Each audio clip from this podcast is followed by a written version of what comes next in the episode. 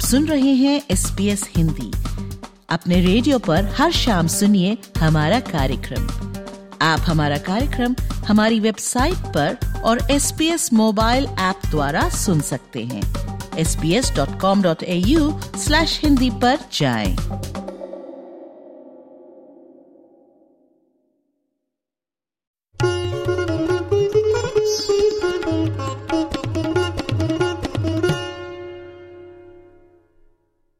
नमस्कार। आज हम स्वागत करते हैं ऑस्ट्रेलिया में भारत के नए उच्चायुक्त हिज एक्सलेंसी श्री गोपाल बागले जी का। जनवरी 2024 में उन्होंने पदभार ग्रहण किया। इससे पहले श्री बागले श्रीलंका में भारत के हाई कमिश्नर थे। भारत के विदेश मंत्रालय के तहत उन्होंने विभिन्न पदों पर पिछले कई सालों से काम किया है। Pakistan Afghanistan Iran Ukraine London Moscow में उन्होंने डिप्लोमेटिक पोस्ट पर भी काम किया है। आइए उनसे मुलाकात करते हैं। आज हम स्वागत करते हैं ऑस्ट्रेलिया में भारत के नए उच्चायुक्त हिज एक्सलेंसी श्री गोपाल बागे जी का। एस बी एस हिंदी पर आपका हार्दिक अभिनंदन है हाई कमिश्नर जी। सबसे पहले जानना चाहूँगी कि ऑस्ट्रेलिया के बारे में आपका फ़र्स्ट इम्प्रेशन क्या था? मैं उसको बताने के पहले क्या आपको और आपके दर्शकों को आपकी अपनी शुभकामनाएँ दे सकता हूँ। एस पी एस हिंदी के दर्शकों को मेरी शुभकामनाएँ। मैं हूँ गोपाल बागली भारत का उच्चायुक्त ऑस्ट्रेलिया में। ऑस्ट्रेलिया में आते ही मेरा पहला इंप्रेशन क्या था? आ, मैं कैनबरा पहुँचा।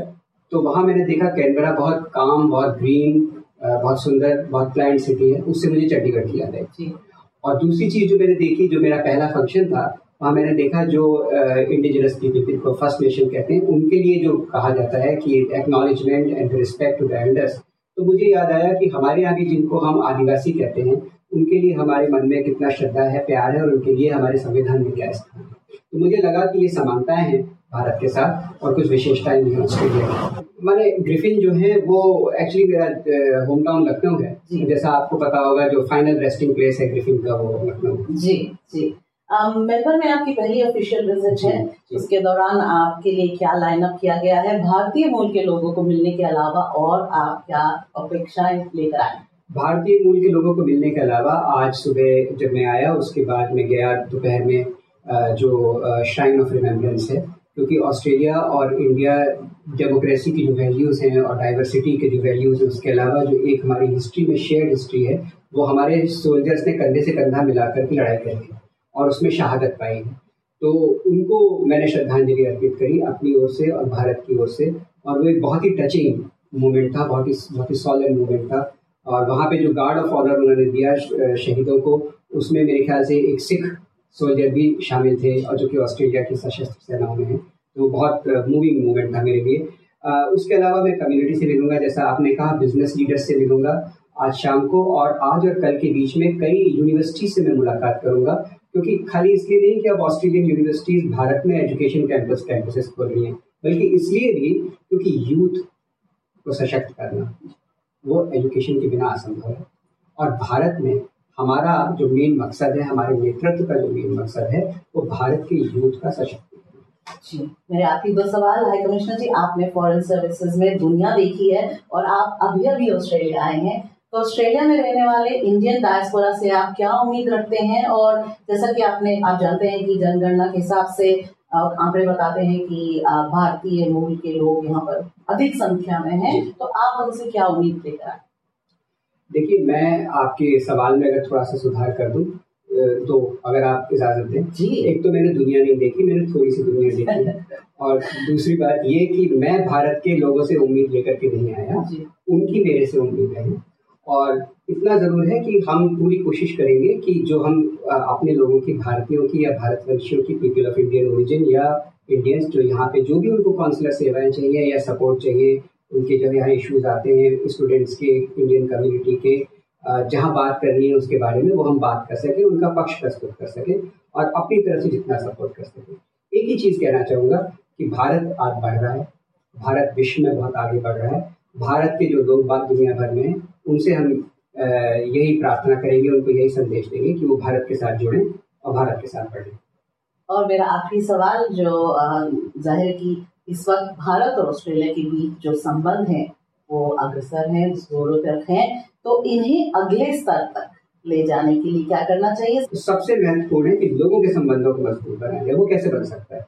शिक्षा बिज़नेस टूरिज़्म तो हमारी सरकार का यही यही उद्देश्य है कि हम ऑस्ट्रेलिया सरकार के साथ ऑस्ट्रेलिया में बिज़नेस के साथ काम करें यूनिवर्सिटीज के साथ काम करें दोनों देशों के लोगों के लिए ज़्यादा से ज़्यादा अवसर पैदा करें जिससे वो आपस में एक दूसरे से जी हमारी शुभकामनाएँ आपके साथ हैं। आपने हमें बहुत समय दिया उसके लिए बहुत बहुत धन्यवाद। बहुत बहुत धन्यवाद आपका और आपके दर्शकों को भी बहुत शुभकामनाएँ। Quick rapid fire round to get to know our newly appointed High Commissioner of India to Australia, His Excellency Mr. Gopal Bagle, at both work and play. The last book you read? Andrew Charlton, Dr. Andrew Charlton's Australia's Pivot to India. Which one do you practice more, yoga or mind training? Both equally because uh, both of them, either of them is incomplete without the other. Your favorite fitness activity? My favorite fitness activity is running. Uh, would you rather feed a kangaroo or cuddle a koala? I will rather feed my cat. favorite country that you have served in so far? Oh, uh, this is the most difficult. Uh, right now, I can say I live in the present, so it's Australia. Best way to de-stress after a long day at long day at work? Music. Uh, prefer attending official meetings or community events? There is no difference between the two. and just finally, one word for Australia India bilateral relationships. Best, like never before. Thank you so much, High Commissioner. Very warm welcome to Australia again. May the Australian Indian bilateral relations progress further under your tenure.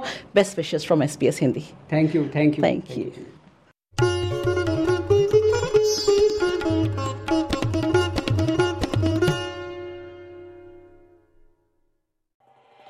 S B S radio से download करने के लिए आपका धन्यवाद हमारा पूरा कार्यक्रम आप कैसे सुने इसके लिए हिंदी पर जाएँ।